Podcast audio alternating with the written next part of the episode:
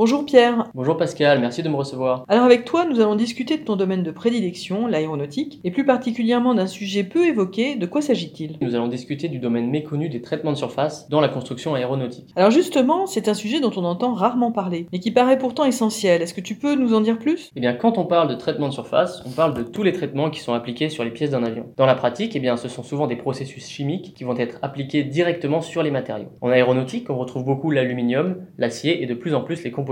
Alors pour donner des exemples, on peut déposer une couche de chrome sur les circuits électriques, ou bien on va peindre un avion aux couleurs d'une compagnie aérienne. Ce que tu me dis paraît être quand même assez technique, peut-être qu'on pourra voir comment ça fonctionne et quelles sont les étapes de tout ce processus, mais d'abord j'aimerais comprendre quels sont les avantages de faire ces traitements sur les avions. Alors pour comprendre le traitement de surface, il faut bien avoir en tête le cycle de vie des avions. Je vais prendre un exemple qui peut paraître extrême, mais qui représente bien la réalité. Donc prenons un avion de type Airbus A350, qui peut accueillir environ 450 passagers. Sur un vol commercial entre Doha, la capitale du Qatar, et la ville de Copenhague au Danemark, on comprend bien que les conditions de vie de l'appareil vont être changeantes. Le décollage va se faire presque dans le désert, où il y a des tempêtes de sable, puis arrivé en altitude, l'air est très froid, il est très rare, parfois l'avion traversera même un orage, et à son arrivée, le climat sera de type continental humide. Voilà, donc tout ce cycle de vie mis bout à bout, ce sont de réelles agressions pour les composants de l'appareil. Au final, chaque traitement de surface va avoir un rôle bien particulier. Soit on veut éviter la rouille sur le fuselage, soit on veut éviter une surchauffe des réacteurs, soit on veut renforcer les trains d'atterrissage, etc. Il y a plein de possibilités. Et alors, tu parlais tout à l'heure d'un processus chimique complexe. Est-ce que tu pourrais nous expliquer les grandes étapes qui rentrent en jeu ? Oui, c'est vrai qu'on peut décomposer un cycle de traitement en quelques étapes clés. Une pièce mécanique qui vient d'être usinée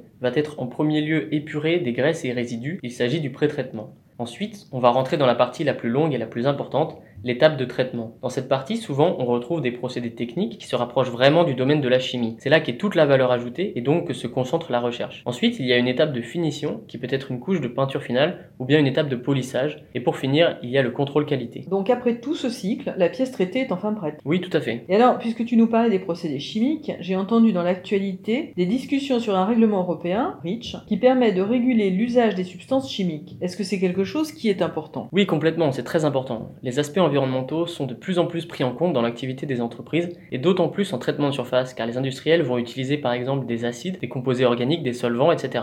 Et donc c'est pour ça que l'Union européenne a mis en place le règlement REACH dès 2007 avec l'objectif de protéger la santé des travailleurs ainsi que l'environnement. C'est vrai que cette maîtrise des risques et des rejets polluants est très importante. Mais concrètement, comment cela impacte-t-il l'activité des industriels du traitement de surface ? Eh bien premièrement, tout dépend de l'industriel que l'on considère. Si vous voulez, l'impact est réel et il est d'autant plus réel que les opérations de traitement de surface sont soit intégrées aux chaînes de production existantes chez les industriels, soit effectuées chez les spécialistes. Or, ces opérations deviennent de plus en plus complexes. Donc certes, il y aura toujours une part de cette activité qui restera au sein des chaînes de production, notamment pour ce qui concerne des opérations légères, mais il est probable que de plus en plus on voit des spécialistes qui font valoir leur capacité de prise en compte de ces complexités croissantes, afin notamment d'être en conformité avec des règlements tels que REACH. Maintenant, pour ce qui est de la maîtrise des risques environnementaux, il y a la mise en place d'usines modernes qui sont des investissements conséquents pour les entreprises. Ces usines vont avoir des systèmes de ventilation importants, des systèmes de traitement des rejets, etc. Mais l'impact le plus important concerne l'innovation des procédés de traitement. Ce secteur est très technologique et le succès des industriels passera entre autres par leur capacité à implémenter les nouveaux procédés innovants qui sont moins énergivores et plus respectueux de l'environnement. Bien, merci Pierre pour cet éclairage. À bientôt.